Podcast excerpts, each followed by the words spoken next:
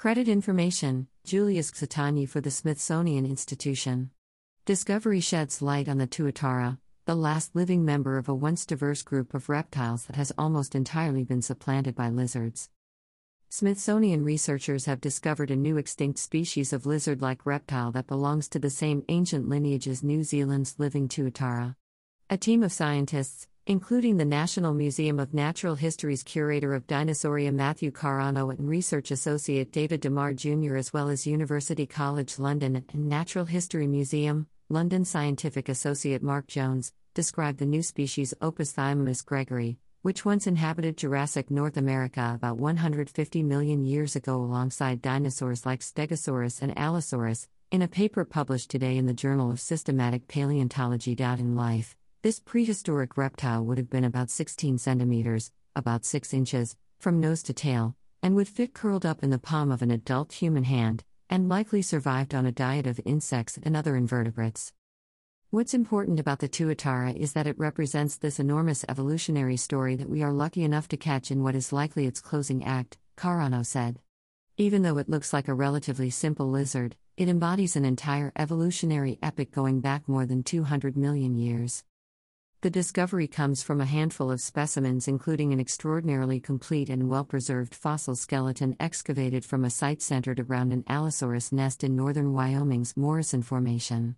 Further study of the find could help reveal why this animal's ancient order of reptiles were winnowed down from being diverse and numerous in the Jurassic to just New Zealand's tuatara surviving today. The tuatara looks a bit like a particularly stout iguana, but the tuatara and its newly discovered relative are, in fact, not lizards at all. They are actually rhynchocephalians, an order that diverged from lizards at least 230 million years ago, Carrano said. In their Jurassic heyday, Rhynchocephalians were found nearly worldwide, came in sizes large and small, and filled ecological roles ranging from aquatic fish hunters to bulky plant munchers. But for reasons that still are not fully understood, Rhynchocephalians all but disappeared as lizards and snakes grew to be the more common and more diverse reptiles across the globe. This evolutionary chasm between lizards and rhynchocephalians helps explain the tuatara's odd features such as teeth fused to the jawbone, a unique chewing motion that slides the lower jaw back and forth like a saw blade, a 100 year plus lifespan, and a tolerance for colder climates.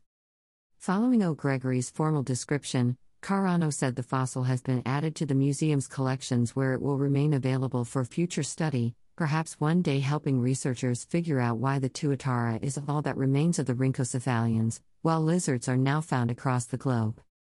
These animals may have disappeared partly because of competition from lizards but perhaps also due to global shifts in climate and changing habitats, Carrano said.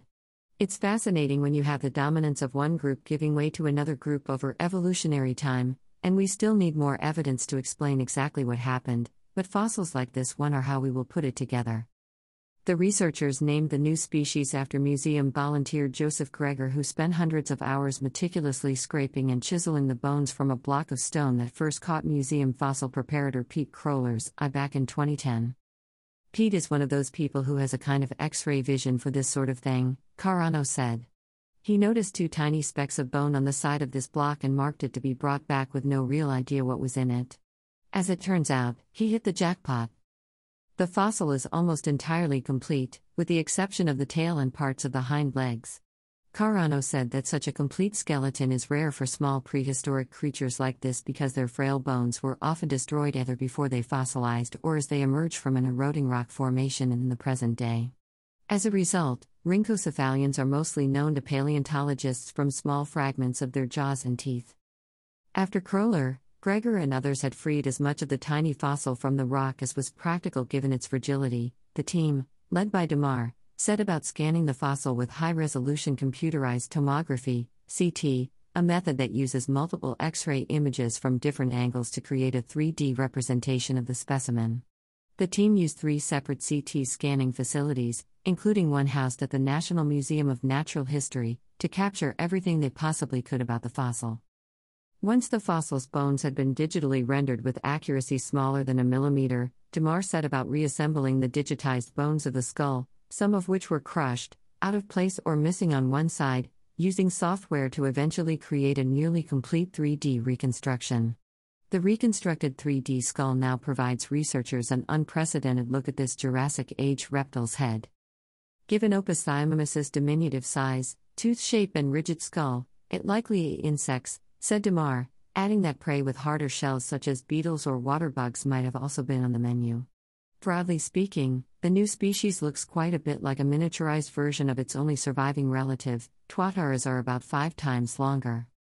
Such a complete specimen has huge potential for making comparisons with fossils collected in the future and for identifying or reclassifying specimens already sitting in a museum drawer somewhere, DeMar said.